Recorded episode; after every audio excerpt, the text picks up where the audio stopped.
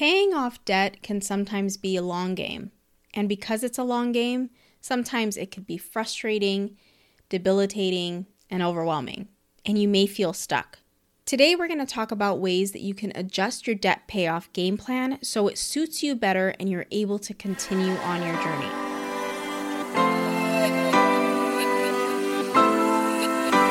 Hey there, and welcome to the Marshmallows and Money Podcast. I'm your host, Gina Zachariah. I'm a wife and mom of two, a personal finance educator, and a debt free money saving ninja.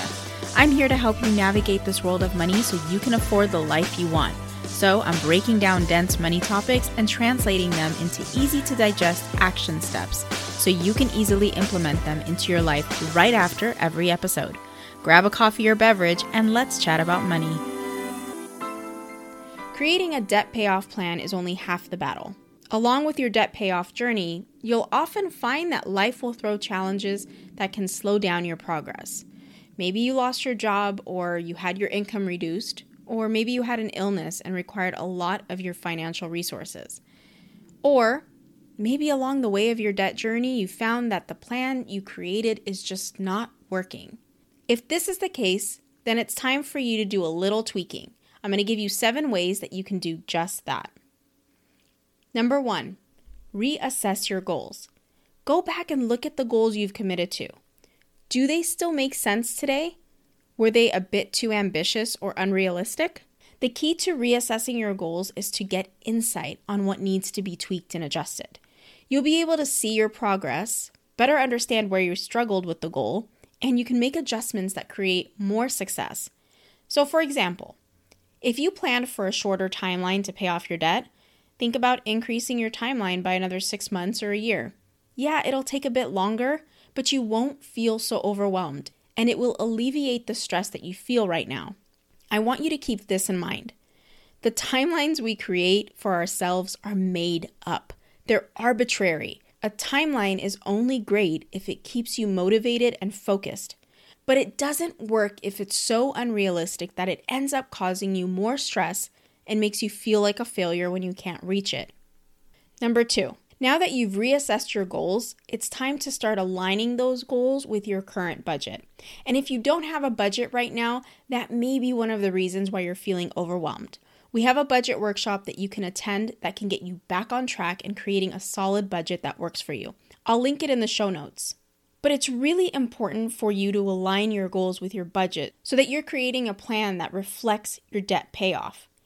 Reducing costs where you can on your budget can allow you to free up money that you can use towards your debt. I have many other episodes that are geared towards your budget, so if you're having trouble, make sure you check those out. Number three, change your habits. I know your goals are important, but they can only be accomplished if you have the right habits and routines that support those goals. So, start creating habits and routines that reflect your goal to be debt free. Cook and eat at home more often so you can save money on eating out. Cut out some of your entertainment costs by replacing them with free and cheaper alternatives. And this can be a temporary fix. It doesn't have to be like this forever, but it will absolutely accelerate your debt payoff if you just tweak some of your routines and habits. Make sure those routines actually help you create a lifestyle that aligns with your current priorities, which is to become debt free. When we were personally paying off debt, we cut the cable and got Netflix instead. We ate more at home, we took our lunches to work, and we tried free or cheap family activities to save money on entertainment. Understand that paying off debt is a process. But finding ways to cut back on your spending is going to free up more money in your budget to allow you to pay off debt faster and become debt free so then you own your money again. And once you own your money, you can dictate where it goes from then on. Number four, reconsolidate if possible. As you start to pay off your debt, it's important that you regularly readjust and reconsolidate your debt annually or biannually as needed. And when you reconsolidate, Make sure that you're not going to a debt consolidation company. They will not help you as much as you think they will, but they will take a lot more money and a lot more time, and oftentimes they ruin your credit. So instead, I'm going to give you two ways that you can consolidate your debt. Get a personal loan with a small interest rate. Transfer all of the balances that you can onto that personal loan and make one payment every month. This will help you in a couple of ways. Number one, it alleviates you from making multiple payments on your debt. Number two, you have a lower interest rate, which means overall, you're going to save money. And number three, it eliminates the headache of having piling bills on your kitchen table. The second way that you can consolidate your debt is by a 0% APR credit card, if you can get one. Now, this oftentimes is a temporary thing. So it'll be for about 12 to 18 months, but it's a great way for you to transfer some balances and get some relief by paying everything off at its principal expense and not by principal and interest.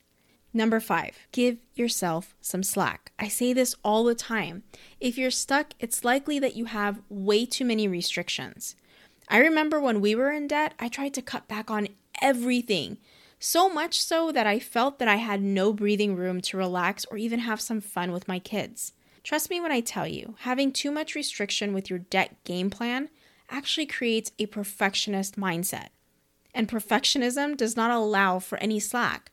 So, more often than not, you find yourself stuck and wanting to give up. Get rid of perfectionism.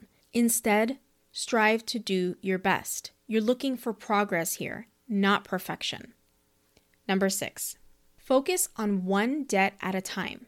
One thing I hear a lot from the Saving Wiz Club members is the feeling of overwhelm when it comes to paying off their debt. This doesn't mean you stop making payments on all the other debt.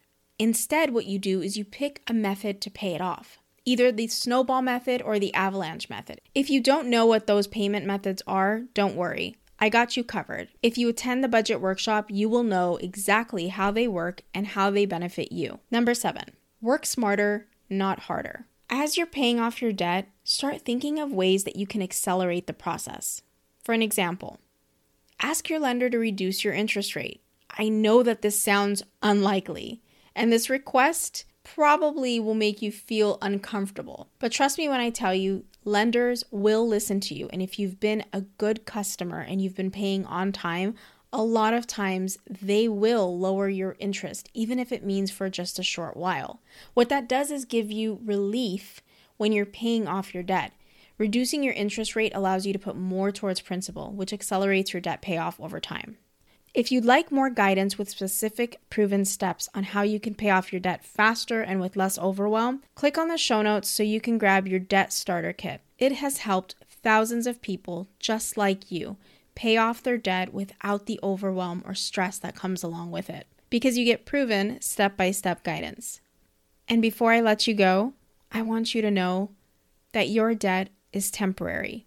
You have the power to get out of debt you have the power to own your money again.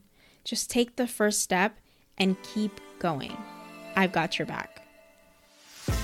That's all for today. Thank you so much for tuning in. If you haven't already, make sure to subscribe so you don't miss an episode. And if you leave a review, I'll love you forever. Remember, today is yours, so make it count. I'll see you in the next one. Bye for now.